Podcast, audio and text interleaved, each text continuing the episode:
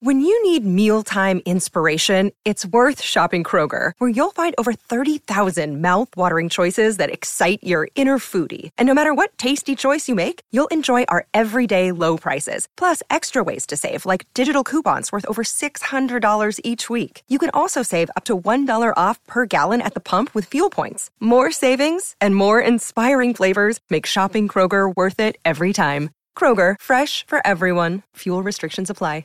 Another day is here, and you're ready for it. What to wear? Check. Breakfast, lunch, and dinner? Check. Planning for what's next and how to save for it? That's where Bank of America can help. For your financial to-dos, Bank of America has experts ready to help get you closer to your goals. Get started at one of our local financial centers or 24-7 in our mobile banking app. Find a location near you at bankofamerica.com slash talk to us. What would you like the power to do? Mobile banking requires downloading the app and is only available for select devices. Message and data rates may apply. Bank of America and a member FDIC.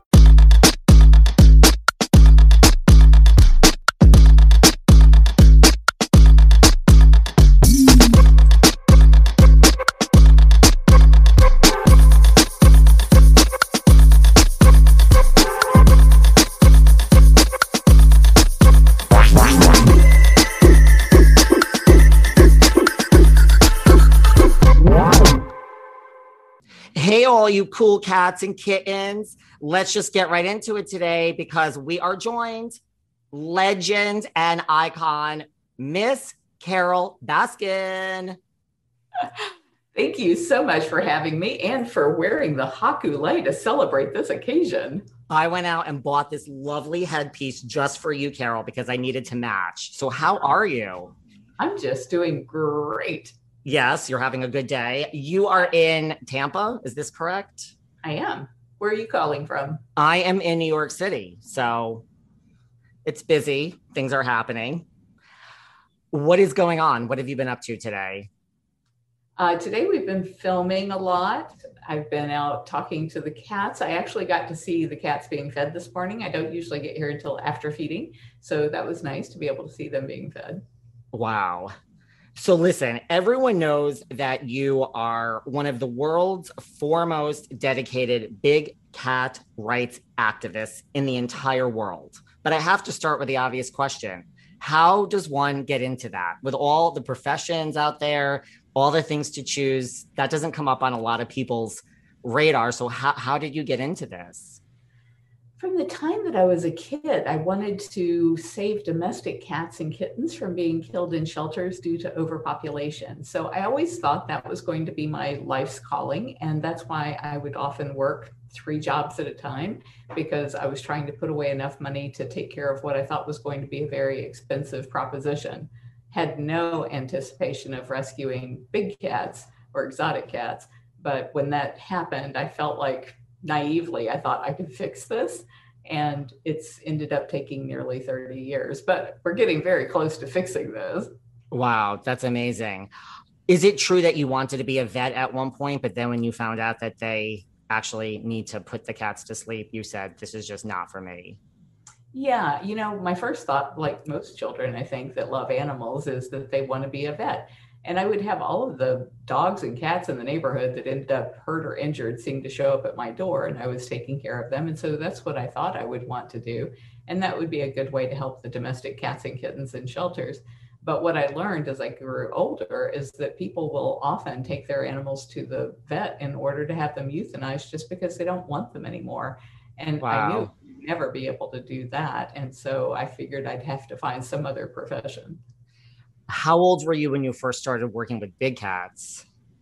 I was 17 when I first started working with bobcats. I left home at the age of 15. And like I said, I often worked two and three jobs at a time, putting away money, and would do bobcat rehab and release. And the only cats who can ever go free are the ones who are born in the wild. So these are cats who may have been hit by cars or shot by hunters or poisoned and the vet can usually fix them up in 30 minutes or so, but then it's months of rehab for them to be strong enough to go back to the wild. So I'd done that from the time that I was 17 until we rescued our first um, captive born bobcat in, when I was, that was in 92. So I was like 31. Wow. So look, you've done this for a long time. You're like I said, you're one of the world's most foremost experts, but I have to ask, were you scared in the beginning? Like there's a bobcat right there? I mean, that, that that's where my mind goes.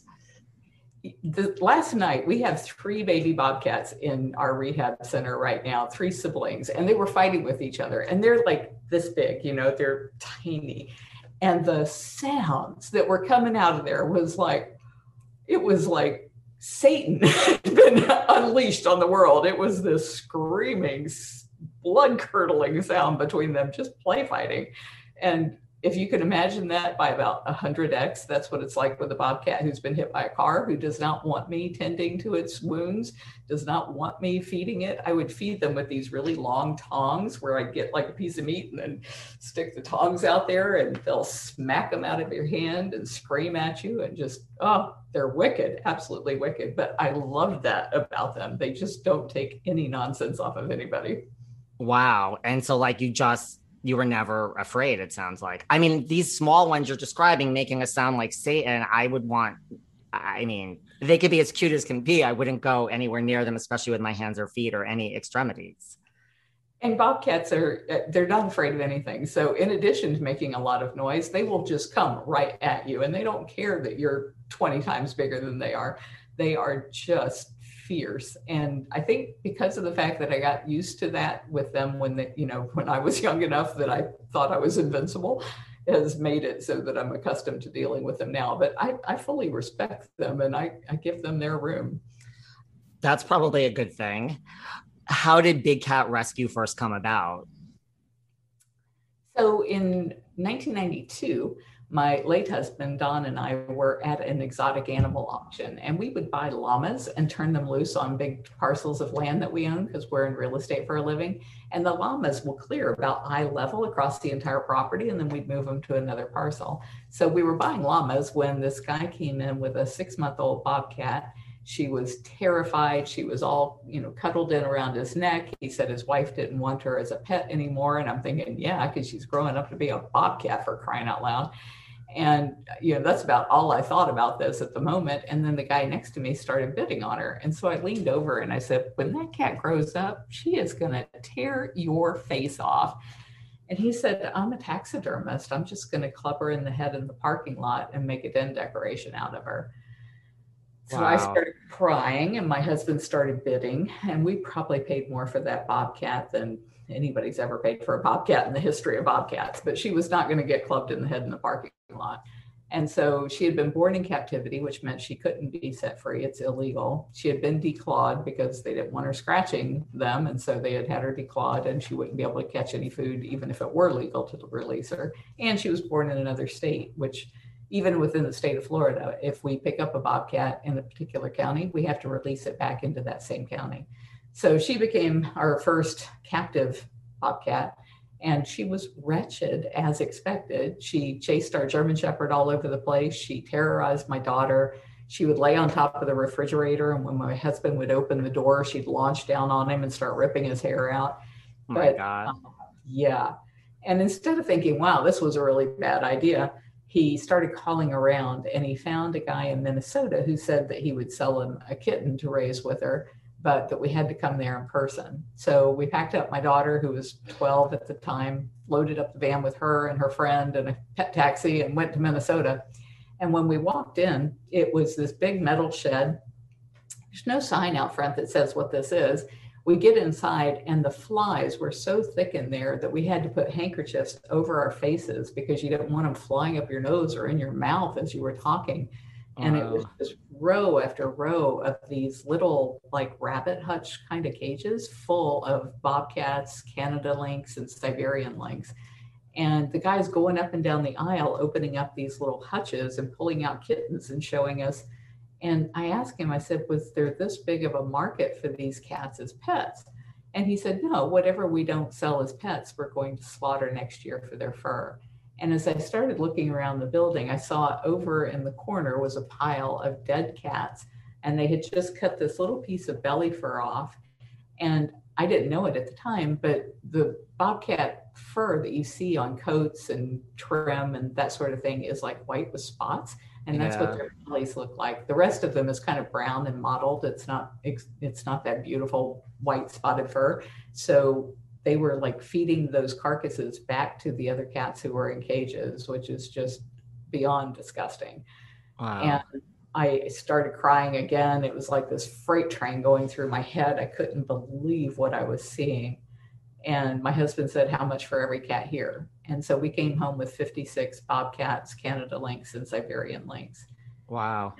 Yeah. And then the next year, we got all of the adults out of there because we had to build bigger cages to even transport those. And then the following year, we bought 22 off of another fur farm. And we made a deal with the fur farmers that we would pay top dollar for every cat as long as they never killed cats again for their fur. So we got all of the cats out of all of the US fur farms and we started working on the ones in Canada in 97. Wow. So overnight, Big Cat Rescue was born. yeah. It went from one cat to 57 cats. Wow. Well, that's just jumping off the deep end, you know, just start out. What about look, we all have competition in business. Like I have competition in my business now. I've done a lot of different things in my life. You know, you had Joe Exotic. So is there ever a time like when, you know, we first started, like, you know, you were working hard and you had a business, but like, did you have a lot of years without this outside Joe Exotic where you could just say we were building a business and running, or was that there right from the beginning? Well, the reason that there are sanctuaries, which is what Big Cat Rescue is, is because there are people like Joe Exotic who were abusing animals or raising them for their fur or using them in circus acts or using them in these uh, roadside zoos.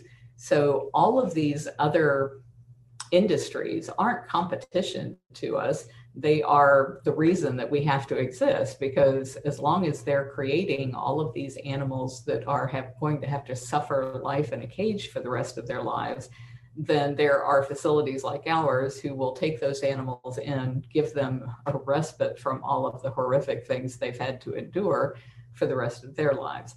And our ultimate goal, as well as any legitimate sanctuary, is that there's no longer a reason to rescue animals. We just end that problem at its root. And so that's been our primary goal from the very beginning. It's been to put ourselves out of business. That makes sense. Which how many businesses could say that? But that Yeah. does make sense. that makes sense. I mean, honestly, that was thank you for clarifying that. That makes a lot of sense to me. So you're doing this work, you're living life and you know, on this mission and running Big Cat Rescue. How and no one really knows what's going on. How does Netflix get involved? Like how do they come to you? I mean, you're living your life and here you are. How does that start? A lot of people think that we were like this overnight sensation that the press found out about us in Tiger King, but everybody in the animal rescue industry knew who Big Cat Rescue was because we've been leading the charge against the practice of breeding these cats for life in cages for decades. And as a result, we're in the press over 2,000 times a year before Tiger King came out.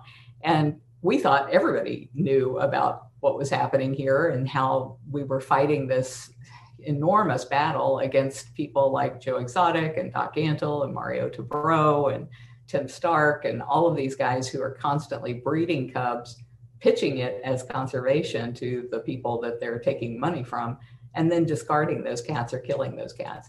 But I was uh, very surprised to hear that most people did not know who we were because everybody says after watching Tiger King, what's it like to be famous all of a sudden? It's like, I thought we were famous but um, only famous, I guess, in the animal protection world.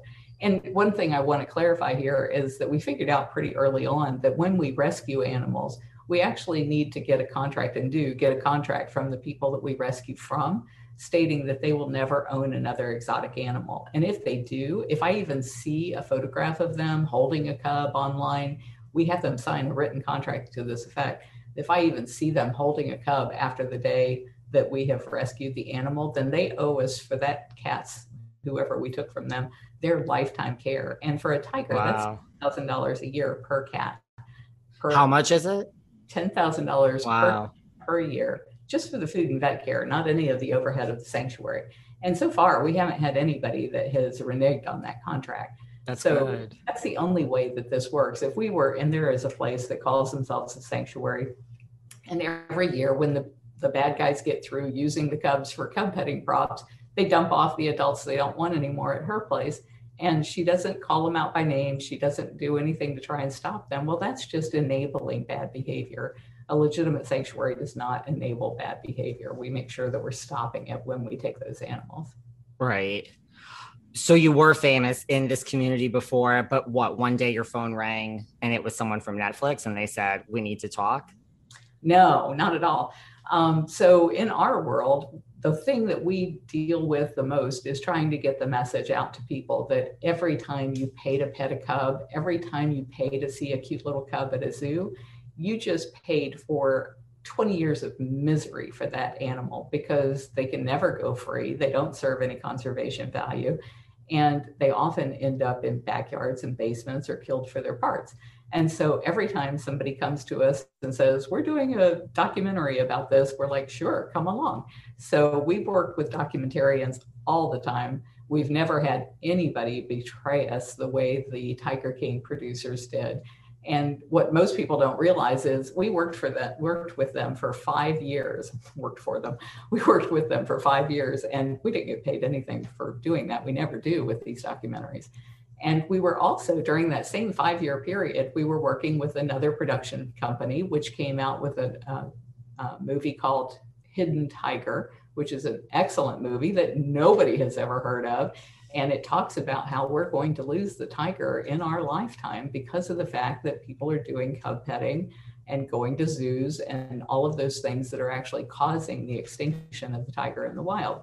And sadly, because it was an important film that people need to see, they don't want to see it. They wanted some freak show that Tiger King was. Nothing says fall like soft plush merino wool. For the third year in a row, Rothy's is launching an exclusive autumn collection featuring washable merino wool styles. They're incredibly comfortable, cozy, and 100% machine washable. Hey, it's 2021. Who has time for uncomfortable shoes? That's why I turn to Rothy's. Plus, they come in a variety of colors, patterns, and styles. Wait, you want to know what is my favorite thing about Rothy's? My favorite thing is that they're not just for women anymore. They're now available for men as well. They're durable, they're washable, and they're great for the planet. To help you welcome fall season in style, Rothy's is doing something special. That's right, they gave us the chance to share this super rare opportunity with our listeners for a limited time. Right now, you get $20 off your first purchase at rothys.com slash velvet. That's R-O-T-H-Y-S dot com slash velvet. Head to Rothy's dot com slash velvet to find your new favorites today. They're comfortable, they're machine washable, and they're perfect for the fall. Rothy's. And then during that five-year period, we were also working on another film with a different production company called The Conservation Game. And the conservation game is, um, it just came out at the Santa Barbara Film Festival and it won the Social Justice Award by a jury. Oh, and wow. really hard for a tiger film to win the Social Justice Award, but it's an excellent film. And we're hoping that it will be sold to a big, you know, a, a Netflix or a, a Peacock or some, you know, big industry that can get it out there because I think people are going to be shocked to learn how this whole big cat problem started in the US. And it was because people like Jack Hanna or Dave Salmoni or Boone Smith or Steve Irwin, all of these people were taking these cute little cubs onto late night TV shows.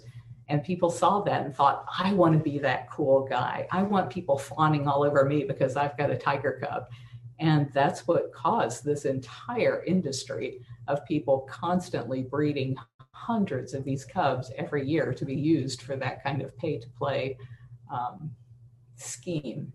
Interesting. So, yeah, so it's a great film. Again, it probably won't get anywhere near the viewership that Tiger King got because people just want to be entertained. They don't want to be educated. Uh, well, I have to say, like, even in that question earlier where I mentioned, I've already learned in the 15 minutes we've been talking I, am Tiger King confused me. Like I was, I left. I was just like, there's things I don't. I just learned more in a way than I have by watching all seven parts of that series, and I'm not just saying that. So imagine if you'd been talking to me for five years. Do you seriously know this the whole industry, and yet that was the show they came up with? It was like for crying out loud. What was that? That was such a waste of our time. Well, listen, Carole, if I knew of you five years ago, I would have been talking to you five years ago. So, how is it pitched to you then? So, like, they come to you and, like, what do they say to get you involved? Like, to get, you know, how was this originally pitched? They said that the film that they were working on was a documentary and that it was going to be called Stolen Wildlife. And it was going to be about how all of these exotic animal breeders and dealers are stealing the babies away from their moms, pimping them out to make a quick buck, and then discarding them into horrible situations. So we were all on board with that. They said it was going to be the blackfish for big cats. Did you see Blackfish? No, I didn't. It was, you probably know about it, even if you didn't see it. It was the film that came out a few years ago about killer whales and dolphins in seaquariums and um, captivity. And as a result of that, people, when they saw how cruel that is, that they're taking those baby orcas away from their family pods, they're sticking them in these tiny little aquariums where their little dorsal fins hang over sideways because they're so sad and they're so neglected in the way that they should be fed and cared for. And then they're breeding more of them for life in these swimming pools. When people saw that, they did not want to go to SeaWorld or Seaquarium or any of those places. And so they had to completely change their model so that they don't steal animals from their families in the wild anymore. They don't breed them for life in swimming pools anymore. They quit doing the abusive shows where they were training these animals to jump through hoops to entertain people. They had to stop all of that because the public saw how horrific it was for the animal. So this is what we thought we were working on with a film called Stolen Wildlife for five years. And I think it may have originally been what they were trying to do because they got a lot of footage of the people, we call them the bad guys, the people that are pimping out these cubs and breeding hundreds of them. And they showed us all kinds of footage of these people just being wretched to these animals. And they were trying to sell it to CNN. CNN was the one who aired Blackfish. And in 2018, CNN said, no, thank you. And so I think maybe at that point they decided, okay, nobody wants to see a film that really shows the truth about this. So maybe if we rewrap it as something that like turns everything up on its head, we take the one person who's trying to end the abuse and we'll make her the villain. And then the people who are over here trying to kill her and who are killing these animals, we'll make those the heroes. And people will love this. And they did. They just ate it up and did no research on their own to find out what a false narrative they were being fed. They did eat it up, no pun intended. So when they first came to like do you think they had like you know these original intentions like when they were approaching cnn like of going down this road or do you think they had this ulterior motive all along it's really hard to say you know my husband and i have talked about this a lot because on the one hand um, they were very convincing and they were gathering all of this footage of these animals being mistreated and the guy who was doing this proclaimed himself to be a sanctuary owner for turtles. And they were using a film editor who had been used in The Cove, which was another one about these dolphins and how they're um, pulled from their family to be used in these shows all around the world. And so we thought that it had good credentials for being a real documentary. But at the same time, if you're somebody who's really into rescuing animals, would you would you even put out a film that that paints the people who are trying to end the problem as the villains? I mean, that just that seemed that seemed beyond necessary. You could have they could have done all kinds of crazy stuff and showed all the crazy people in Tiger King without trying to paint me as being some gold digging home wrecking murderer how did that feed into their narrative other than to try and wreck my reputation and say she's no better than all these people? Because they sure couldn't say it about the way we treat animals. That's totally different than the way those people treat animals other than the fact that they only showed our cats in their little feeding lockouts instead of their cages which are in some cases acres large but you never saw that in tiger king. So it's really hard for me to say whether they did that on purpose or not. And back in 20 2007, actually, um, I had worked on a bill here in the state of Florida to ban people getting pythons because people were being killed by their pet pythons and people were turning pythons loose in the Everglades. And it used to be when you drove through the Everglades, you would see animals or you'd see roadkill, at least that showed you there were animals there. There's nothing left. The pythons have just sucked everything out of the Everglades. I mean, there's a few Florida panther, a few bobcats left, and that's about it. And it's because of this trade. So, anyway, I've been working on this state law to ban the trade in these reptiles. And that was how Eric Goode from Tiger King starts out. Tiger King saying, I was involved in the reptile industry. I was like, yeah, he was involved in the reptile industry that I was trying to put an end to here in Florida. So maybe there was always this um, desire to get back at me. Interesting. The wait is over. That's right. A season five of The Kardashians is here. Just when you thought life couldn't get any faster, they're punching it into overdrive. Kris, Kourtney, Kim, Khloé, Kendall, and Kylie are back and continue to defy expectations in all their endeavors. So get ready to go behind the glitz and glamour of the most iconic family on television. The all new season of The Kardashians premieres May 23rd, streaming on Hulu. This summer, the world must answer one question Why has no one made a popsicle that gets you high yet. That's right, it's summer, and it's time for you to get your hands on America's new favorite product, Danksicles. 20 milligrams of THC in two great flavors, the latest and greatest innovation from IndaCloud. Is IndaCloud the greatest company to come out of America? Maybe. But what we do know for sure is that IndaCloud is the best way to get dispensary grade cannabis delivered directly to your door, 100% legally. Yes, they ship legally to all states. No medical card needed. Whether it's vapes as big as your head, flowers you won't find in your mom's garden, or of course, popsicles that get you high as. What are you waiting for? Go to indacloud.co slash spring24 and get discreet delivery on top shelf THC products. Head over to indacloud.co slash spring24. That's co, not com, to snag 30% off your first order. And then when this was happening, like, and they started asking questions, like specifically about like your husband, Don Lewis, like, could you tell, you know what I mean? Like, could you tell, like, at any point? Because I'm not, this is no shade because you, um, we're not in the media. Like, could you tell that it was going in a certain direction when they were asking about like Don and like his disappearance, or it just was all weaved in there throughout everything else they were asking about? Well, when they were asking those questions, my husband actually asked them. They were like, he's like, why are you guys focusing on this? I thought we were talking about animal abuse and how these animals are treated. And they said, well, you know, people like Joe Exotic are always accusing Carole of killing her husband and feeding him to the tigers. So we just have to show that this is the way that they deflect attention away from the horrible things that they're doing, which is what they do. I mean, that's why they say those things. There's no justification for what they do to the animals. And so the only thing they can do is try to get people paying attention to something else. You know, it's like yeah. magic act. And it seems like most of these people that abuse big cats are also magicians. They understand smoke and mirrors. And so if they start saying, "Oh yeah, she she killed her husband and fed him to the tigers," then the media is like, "Oh wow, that's exciting," and they've forgotten all about these poor tiger cubs. And so that's what we thought we were answering was to say, "Look, this is why they're saying these things," but that was not the way it came across in Tiger King. No, it was not so when do you find out? Like do you get it the you know do you get it in advance? Does someone call you and say or you're just t- you're laughing now?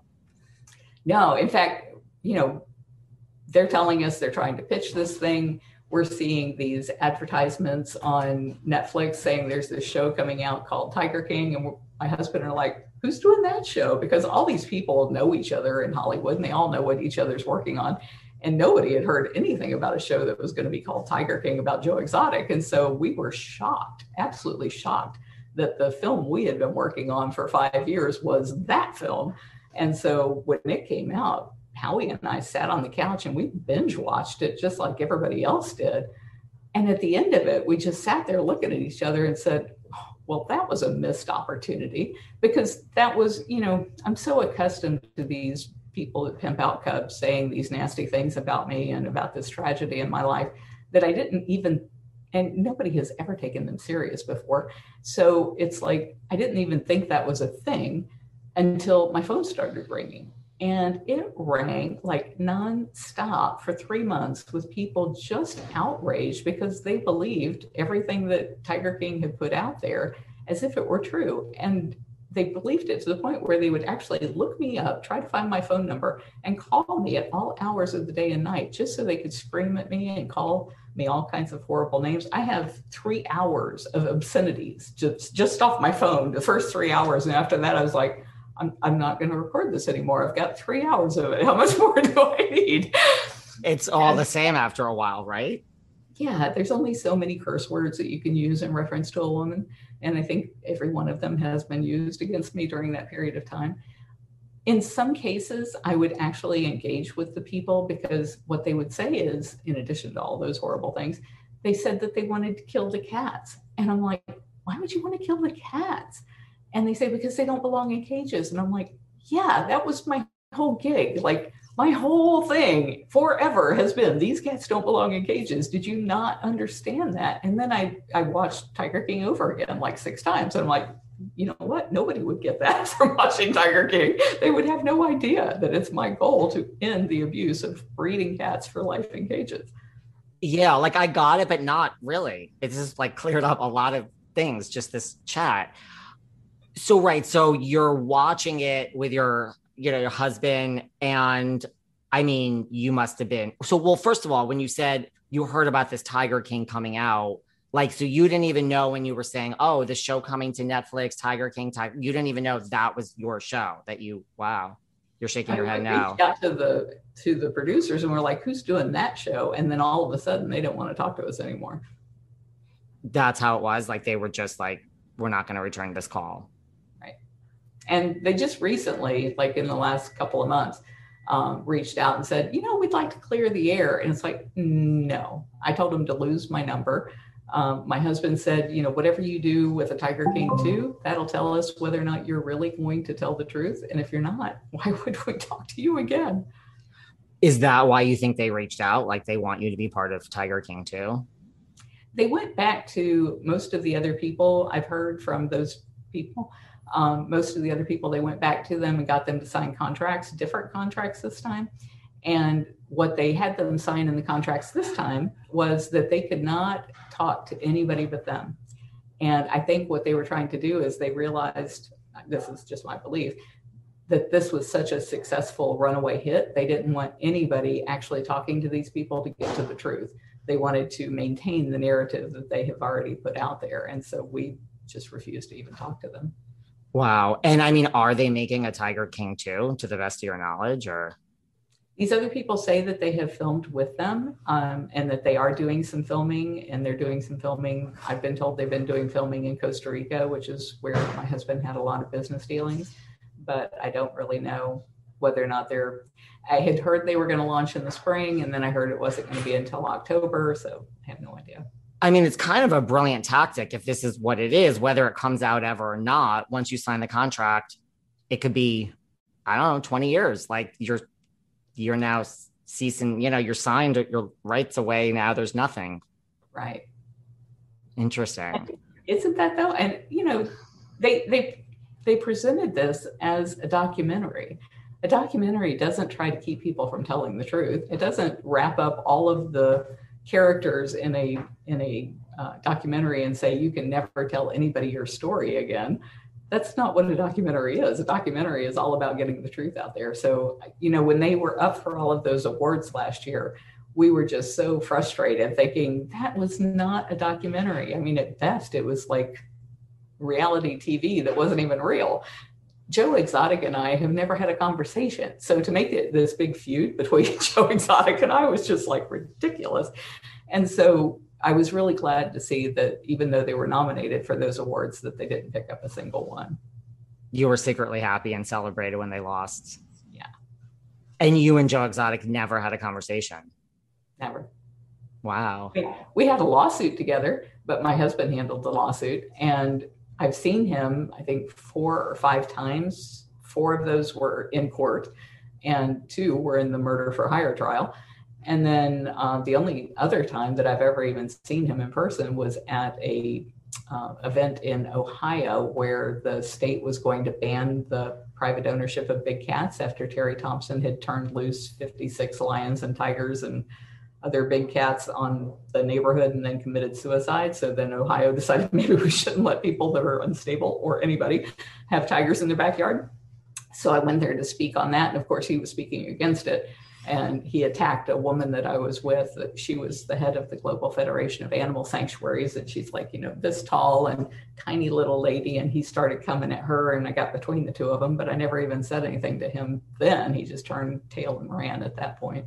If you've ever dreamed of having the chance to win awesome prizes like a classic 1968 Mercedes Benz, karaoke with Charlize Theron, or my personal favorite, family dinner with the Jonas Brothers and VIP tickets to their show, oh yeah, then you have to check out Omaze, the new way to give back to charity and have fun doing it. Here's how Omaze works you enter for the chance to win something amazing, and at the same time, you can donate to support great causes. It's fun, it's easy and it's a way for nonprofits to raise money and for you to win big prizes like a multi-million dollar house in Miami. No, really, you guys have to check out this house. It's seven bedrooms, six bathrooms, has a gym, an elevator, and hello, do you understand it's Miami? Perhaps you'll run into one of our friends, the Real Housewives of Miami. Here's how it works. Go to omaze.com slash velvet rope and select Miami Dream House or a different experience of your choosing. Once you've selected your prize, choose a donation amount from $10 to $150. The more you donate, the more entries you get. It's as simple as that. Enter today for your chance to win the Miami Dream House or other life-changing prizes and experiences. Just go to omaze.com slash velvet rope. Plus, you now receive 20 extra entries when you enter the code velvet rope. That's O-M-A-Z-E dot com slash velvet rope. Wow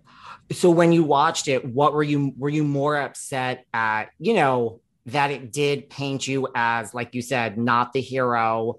Strong implications that yes you killed your husband and fed him to tigers.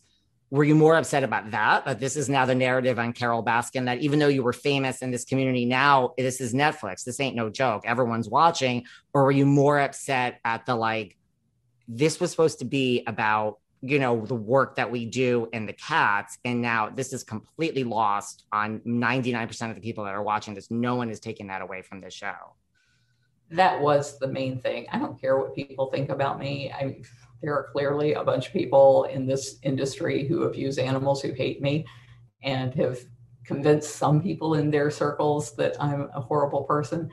That doesn't change things. What is really important is we are living on a planet right now where five years from now, there probably won't be any tigers left in the wild. There won't be any lions left in the wild, or snow leopards, or jaguars. They're all just being absolutely extirpated from the planet because of the fact that we have spent the last 200 years dealing with conservation the wrong way. We've had zoos telling us that this is how you make people care about animals is by having them on display and then they'll protect them we lost 95% of the, the wild populations during that 200 years. It's wow. not working. We have to fix it right now. We don't have another minute to spare. And the very first step is to stop the captive breeding of big cats. That's literally the first step. So you didn't really, you know, you were known in this community and it sounds like people hated you before that you were used to dealing with that so when this came out, did you feel like, oh, this was an education on how the media works? Because I was led down one road, you know? I mean, was it kind of like an education? Or, I mean, you've dealt with the media before, but this was your main eye opener of like, huh, well, now I know. I think probably we started in Sanctuary in 1992, and I would say probably by 93 or 94, I stopped reading the newspaper or watching news because what I found was the news, you know, they're big cats. They want to come out here all the time. They want to film big cats. It's the media loves covering anything that we do at the sanctuary. And even though their articles were wonderful and they were always, you know, really, really good when they came here and talking about the issues and such, what I realized is you could actually even write the story for them and they would take it home, change it just enough for it to be wrong, and then they pu- publish that. And huh. it's like, you know, like we're on back then we were on 40 acres we're on 67 acres now. So it would appear in the paper that we were on four acres or we were on 400 acres. And then when they said i was on 400 acres like every realtor in a, in florida called me like 400 acres near tampa we got to have that. They're like please call us back. You're like it's not that grand. I mean you're probably like great i i, I wish this was 400 acres Yes, wouldn't that be something at $100,000 an acre, which is what it costs us to buy land out here? So I realized that they never get it right, but at least it wasn't malicious. You know, they weren't doing anything bad. Right. And so I just, I, I always knew that the media was not reliable, but to see the media um, believe this narrative that had been put forward in Tiger King and not bother to do an ounce worth of research as soon as it came out, I created a page at bigcatrescue.org slash Netflix. And I went minute through minute of the entire series saying, when you saw this on the screen and you heard us saying this, or you saw this image, this is what was actually being filmed or what was happening in the background or how this came to be. Or, you know, when the girls were talking about how they only got 10% of the the estate and it was like no here's actually the the court filings that show that this was not true. And people didn't care. They didn't want to read it. All they wanted to do was to believe what they had already come to a conclusion of believing because netflix did such or not netflix but the producers did such a good job of creating that feeling that you know you're sitting in your chair and it's like this is a 20 year old murder mystery that nobody has solved but sitting here on my couch i figured it out. It's that Carole Baskin. It's like no you did not figure out anything because you didn't have the evidence. You didn't have the truth. You had what they were putting up on the screen. What do you think that says about our society? You know that we are just we want we we cling to that salacious tidbit of meat. It is right? so yeah, it's so sad. It's really sad.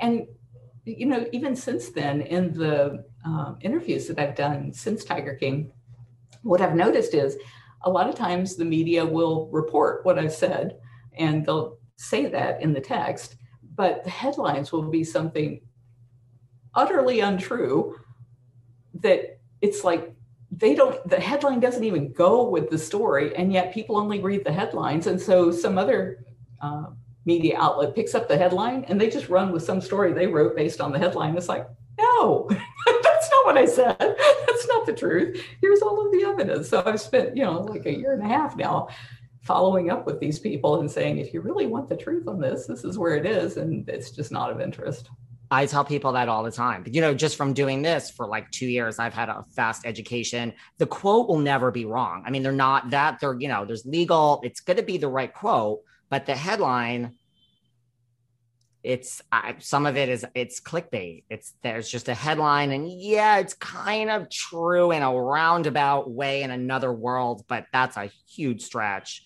I get it. Yeah, I get it. Yes, I get it. So most people who have never been in the press, they just can't believe that it could be wrong. You know, that's where they get their news. So how could the news be wrong? I've learned. I've had a, you know, yes, it's the headlines. So was that hard then? Like when this came out, or well, first of all, when you did this on your website, that must have taken forever. I would assume that was no easy feat to go minute by minute when oh, the, the scenes you were in and then to you know dig up all of the background evidence to go with it because it was like well not only am i telling you this is what this sentence said but now i've got to go find like all of the medical records on my husband and all of those kinds of things to put in there as evidence that if you want to see the truth here's everything that and i gave all of that to the people who created netflix uh, created tiger king. They just chose not to use it either because that didn't fit their storyline did you ever hear from like the producers, you know, take this website down, shut that down? No. They just figured you weren't one that was going to do it, maybe. Oh, well, one, I'm not going to do it. And two, it's the truth. I mean, they could sue me, but what are they going to do? I have the truth on my side.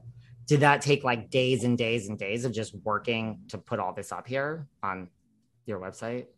I would say probably a couple of days, but I'm one of those people that once I start something, I will be like I'll be at it until it's done. I'm kind of the same way. Like if I laser focus, I'm like, I can't sleep now. This has to get done. And it's a tedious task. And I need to start doing this. Please get out of my way. So were you shocked? Like, did it bother you then when you were, because you know, like you said, you were hated maybe in this industry by certain people. Let's just face it, because you know you're on the opposite side and it all comes down to money but then when this comes out and you get these calls and you're called everything under the sun that a woman could be called are you upset? Like, does this get to you? I mean, it's no judgment if it does. Like, look what goes on on social media all day. And then, like, did you start getting all that social media online hate? And did that get to you? Or you were just like, I've dealt with this, not affected at all? A personal level, it never got to me. In fact, I had a call with a rehabber yesterday, and she said she's in the same kind of position where she does rehab of native animals and she does it according to the book and she does it by the law and there are people who love to go out there and raid a nest and get a baby bobcat and turn it into an ambassador animal so they can get paid to go to schools and talk about wild animals. And they do it under the guise of being a, a rehabber. And they're not. And so she was saying, you know, you're dealing with all of this hate from all of these people, and they're, you know, filing false complaints against us all the time, her and I both. And she said, How do you deal with that? And I said, you know, I, I can tell you how to deal with the agencies and that sort of thing. You have to be aggressive toward them and not let them push you into a corner and let them know that you know your rights and you're going to stand your ground. But as far as the personal end of it, you know, she's somebody who's really impacted by that. She was shaking and she was upset. And for me, I just don't care. You know, these are bad people. And the fact that they hate me is like a badge of honor. it's like, judge me by the enemies I have made. If this guy hates me, this is really, it, it, it's something that is noteworthy. And so um, I don't take those kinds of things personally. Where I did have um, a lot of frustration was in things like I'm on call 24 7. If a bobcat gets hit by a car anywhere in the state of Florida, I will drop everything and race out to the scene at two o'clock in the morning to get that bobcat off the road and to a vet and then into our rehab facilities and then back out in the wild. With my phone ringing for three months, I couldn't take a call. I couldn't turn my phone off at night. I had to turn my phone off at night, rather, because it was ringing every five minutes and i couldn't make i couldn't take those legitimate calls because of all of the people who were just being hateful. And so we tried transferring the phone calls off to my daughter. She's also a rehabber and people were waking her up all hours of the night screaming at her about her mother. And so she couldn't take the calls. And if there's not the two of us doing it there's nobody doing it. And those cats are out there suffering and dying because people are being hateful people are ignorant people are being hateful. People who don't care enough to do any kind of research they just want to be mean. And that was the most harmful thing of this is all of those cats who probably died during that situation. And then all of the people who would leave messages on my phone so that every morning I would get up and it seemed like for hours, it probably wasn't that long, but I'd be taking each one of those messages, screenshotting the number in case, because these people are threatening to kill me and do all kinds of horrible things to me and my family. And so if it happened, I wanted the police to actually have the screenshots from the phone numbers and the audio files. And so I had to save all of that, which took a stupid amount of time. And then we have, you know, huge social followings. We've got something like 3.6 million fans on um, Facebook and I forget Instagram, I think you're like 40, 40 million or something. It's something up there. I'm just, I might be wrong, but it's, it's a big number. Well, it's 100 million views on our YouTube channel, but then wow. it's like 6 million uh, subscribers or something. But on all of those social channels, there were literally millions of people coming there just to post hateful things. They were going to all of the review sites like Google and Yelp and everywhere else they could post a one star review from people who've never been here, didn't know anything about us. All they knew was what they saw in Tiger King. And so dealing with all of that was like just exhausting, but it wasn't, I didn't take it personally. I think my husband and my daughter took it worse than I did. And if you think about it, if people are saying those kinds of things about you, you know they're not true. So you're just like, whatever.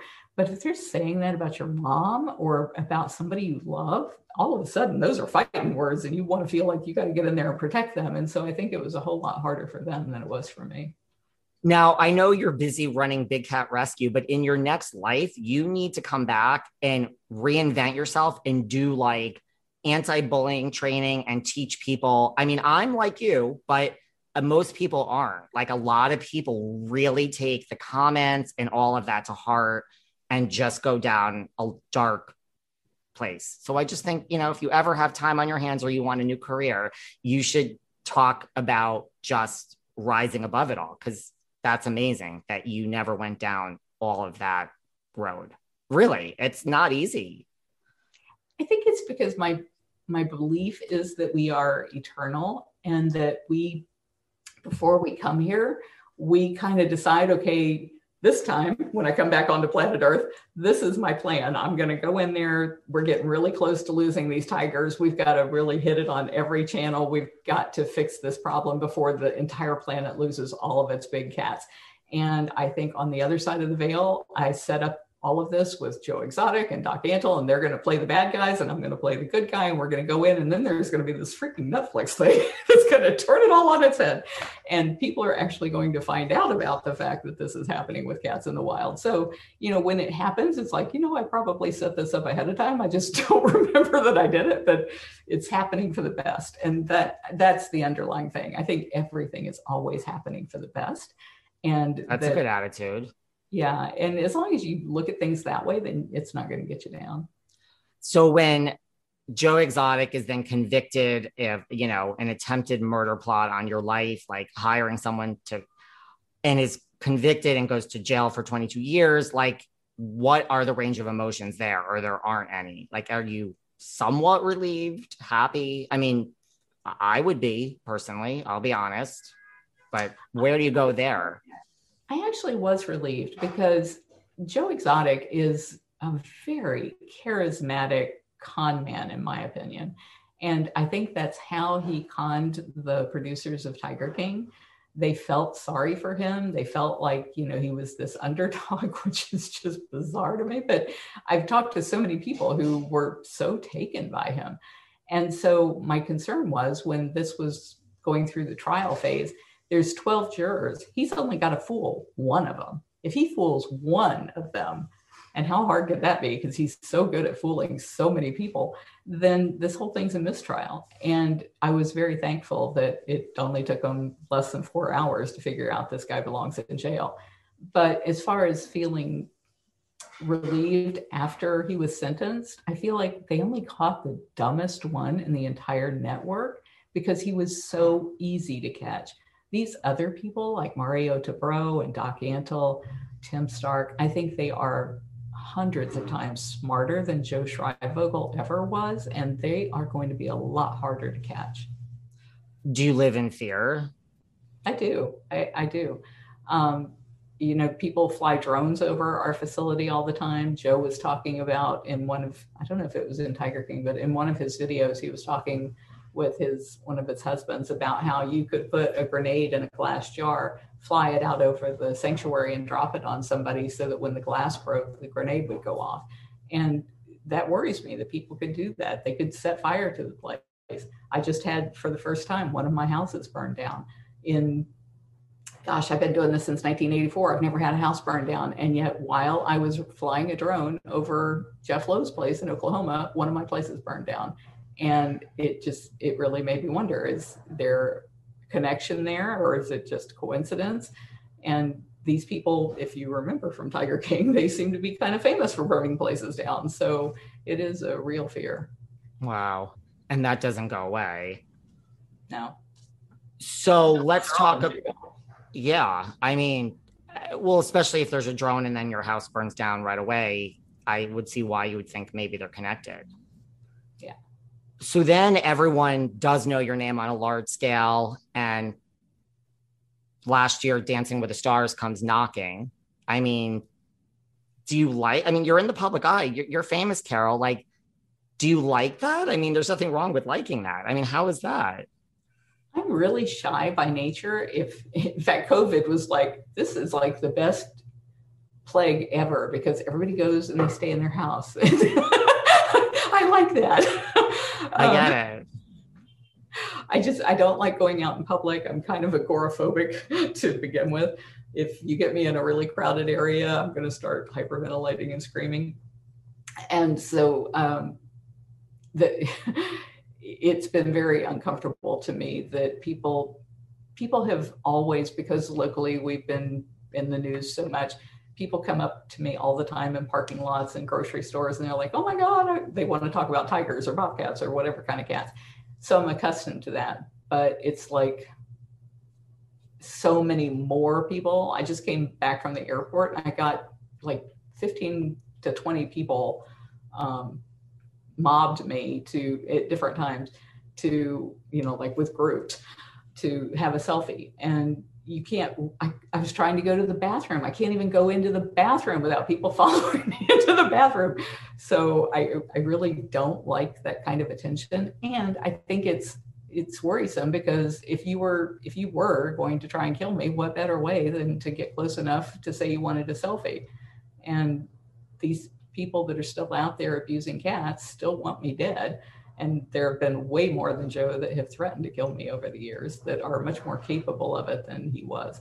So I, I live in that kind of fear all the time. But as far as Dancing with the Stars goes, um, after Tiger King came out, there was like three 300 different media outlets that reached out to us. And I was like, I'm not talking to the press. You can't trust these people any after I've just been betrayed. And my daughter looked at the list and she said, Well, you got to do the Jimmy Fallon show and you got to do Dancing with the Stars. I'd never seen either one of those shows, but um, the Jimmy Fallon show, I don't know if you saw it, but it turned out to be two kids from the UK that punked me into thinking I was talking to Jimmy Fallon when in fact it, it was just recordings of Jimmy Fallon and it was hilarious. And they yeah. talk about the cat issues and it got 7 million views. So I was like, all right, well, that wasn't so bad. And then I thought, you know, that lady from Dancing with the Stars that wanted me to call, her name was Deena Katz. And I'm like, that can't be real.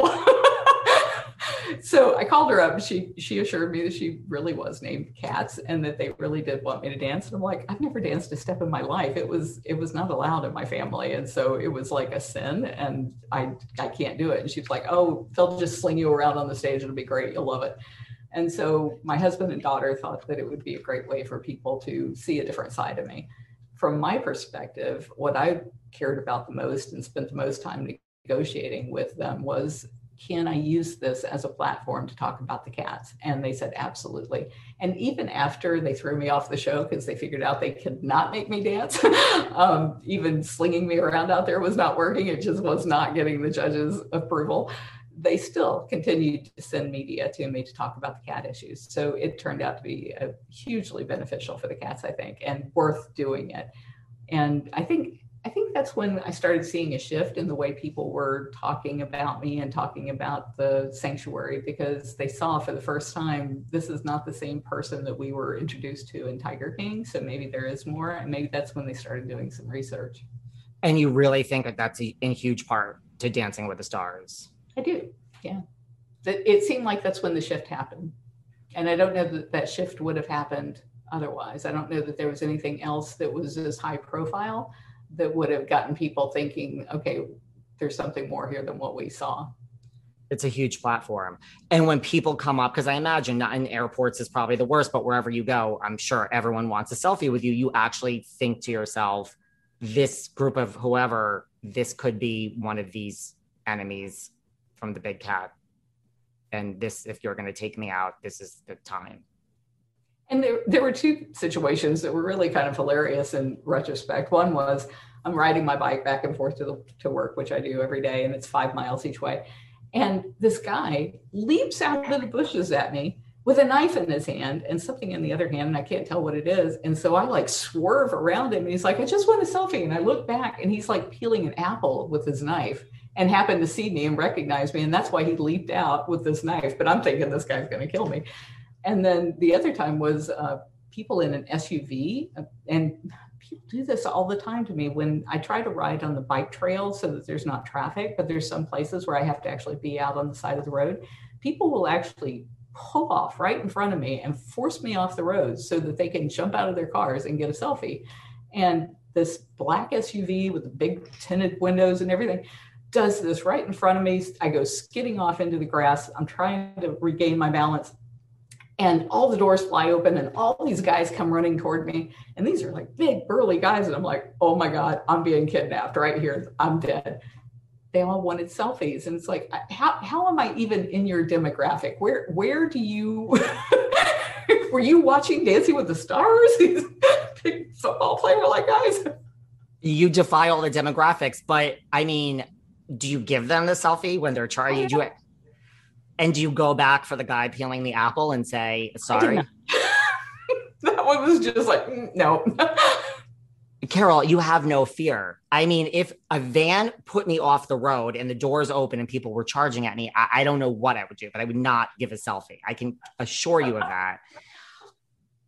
I, I mean, when you were in dancing, well, when you were on Dancing with the Stars and out in Hollywood, did you have any great celebrity meet and greets? Like, you know, did you meet any celebrities out there where you were just blown away?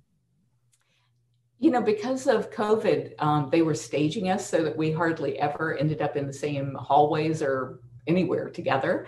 And there were a couple of times, like right before rehearsal or right before we would go out to actually dance, that we would all be backstage. But there again, they wanted us to stay at a distance. We had our masks on. So I got to talk a little bit to um, Vernon Davis, who was really nice, and Anne Heche, was really sweet to me. In fact, she and I did a show with my husband and her her partner after that. And um, who else did we talk to there? I talked to the catfish guy, Nev Schulman. Yeah, he's really nice. But I didn't get to really spend any time with anybody because of the COVID issues. Did you ever hear from any like one in your DMs or messages like huge celebrities that are like, I'm a fan of yours on Dancing with the Stars. I'm a fan of Tiger King, where you're just like, oh my God, so and so just reached out to me. You know, I don't I don't watch TV. I don't really follow pop culture. And so so many times when um, people will reach out to me wanting to do a podcast or a news story or something, and they'll say, and we talked to all of these stars before. So this is, you know, you're in good company. I'm like, I don't know any of those people because they don't rescue cats. Those are the only people I know are those people. So I guess if I was going to ask you if they were going to make a movie on your life, who would you want to play you? You know, I think the person that would be most um, believable as me would be Meryl Streep. You know, she's just kind of a no nonsense kind of a person. And I think that that suits my personality and she's my age. I mean, Kate McKinnon, she is gorgeous and she's so talented, but you know, she could play the 16 year old me. She can't play the 60 year old me. I could see Meryl. I could see it. Do you have any interest in doing anything else like related to the media? You know, like Dancing with the Stars, there's like Celebrity Big Brother. Like, do you have a, any interest in going down this road? Anywhere that I could get the message out about big cats, I'm willing to exploit that. Um, the only one that had they never reached out to me, but the media seemed to have think that they reached out to me. And so it became like this huge thing was some show called I'm a Celebrity, Get Me Out of Here. And it was all about like eating spiders and live animals and stuff. And I said, I'm a, I'm a vegetarian. What kind of vegetable are you going to offer me that's so gross people want to see that? that? That that that would never happen. And they never reached out to me.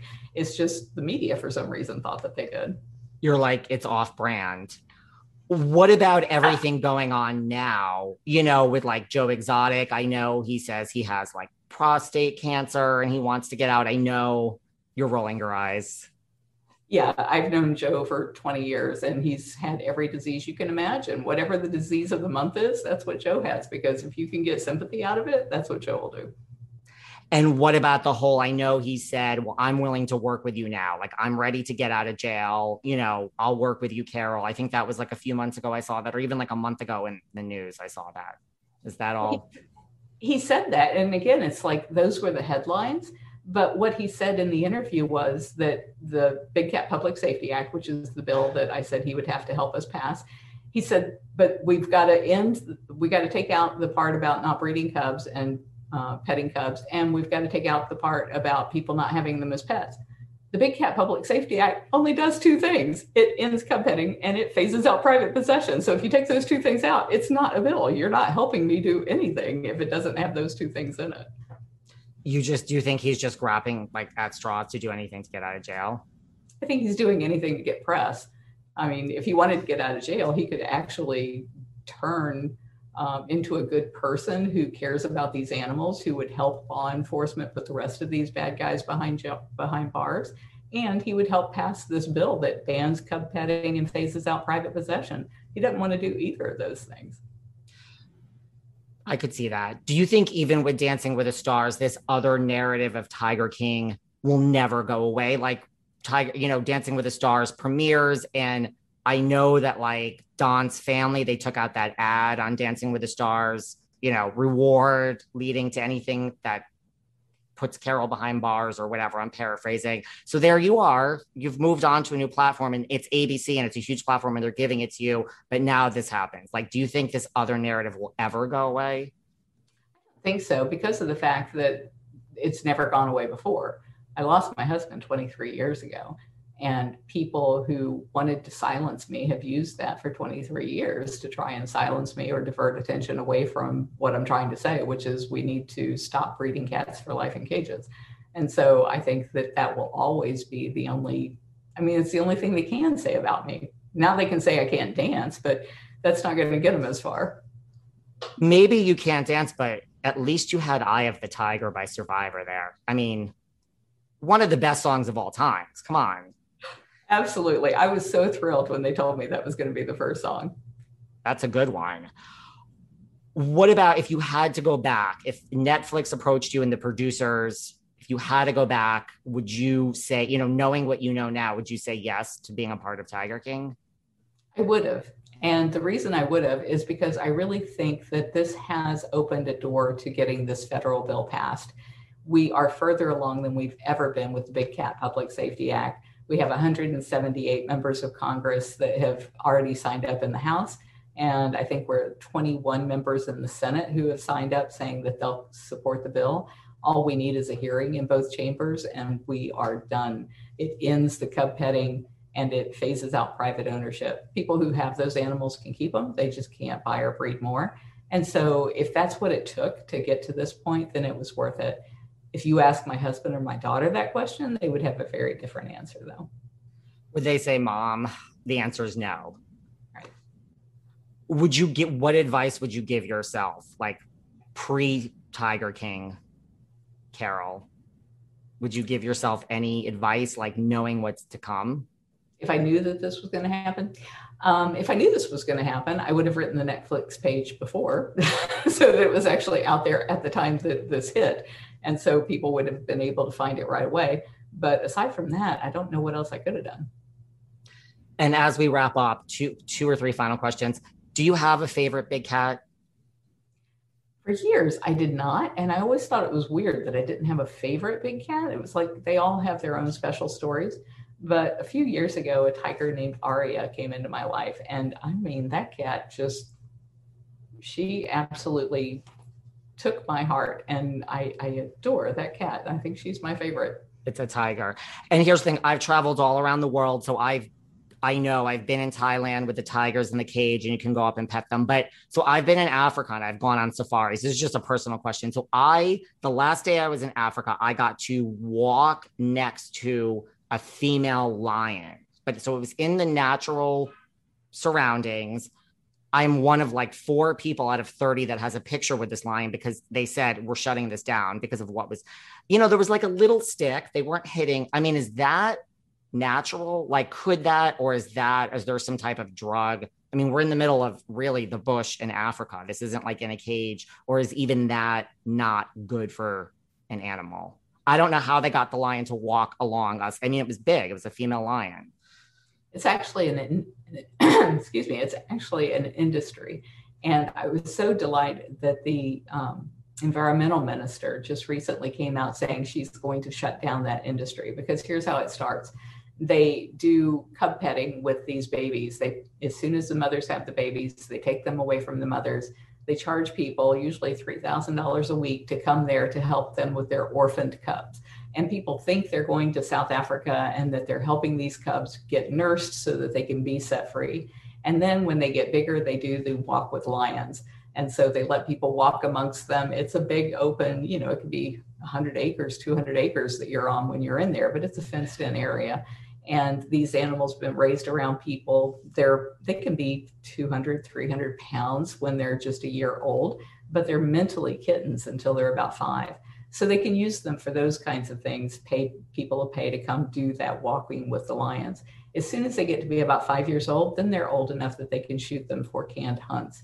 And that's when they are moved to a different cage where people come in there like that dentist that you heard about that shot cecil the lion.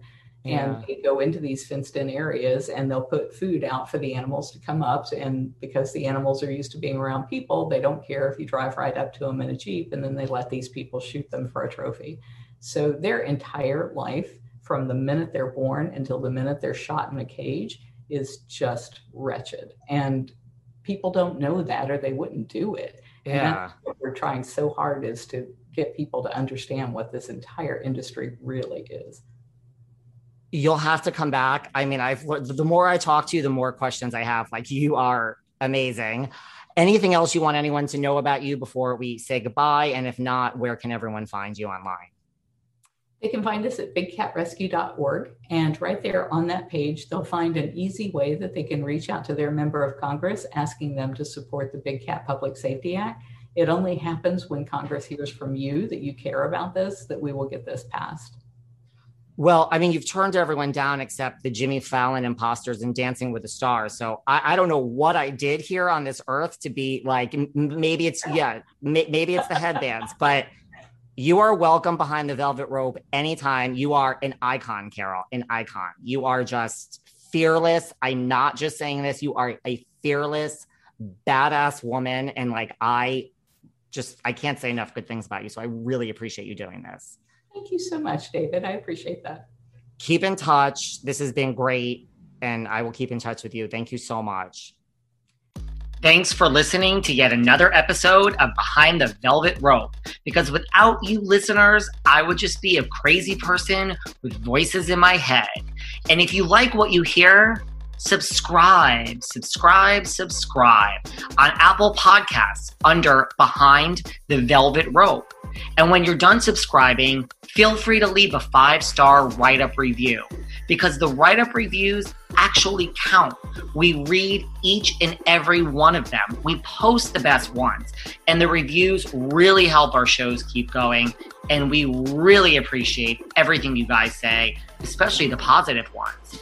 And if you want to find us online, we're at Behind Velvet Rope on Instagram. We are at David Yontef on Instagram. We're behind the Velvet Rope on Apple Podcasts. Or head on over to Patreon because you know what? There are just some things we can't talk about here. So for our bonus episodes, go to Patreon and type in Behind the Velvet Rope. And if you still aren't sick of me and you want more David, go to Cameo and book me on Cameo. And you can ask me anything there. I'll answer whatever you want. And I have a bargain basement price of $10. Thank you guys. See you soon.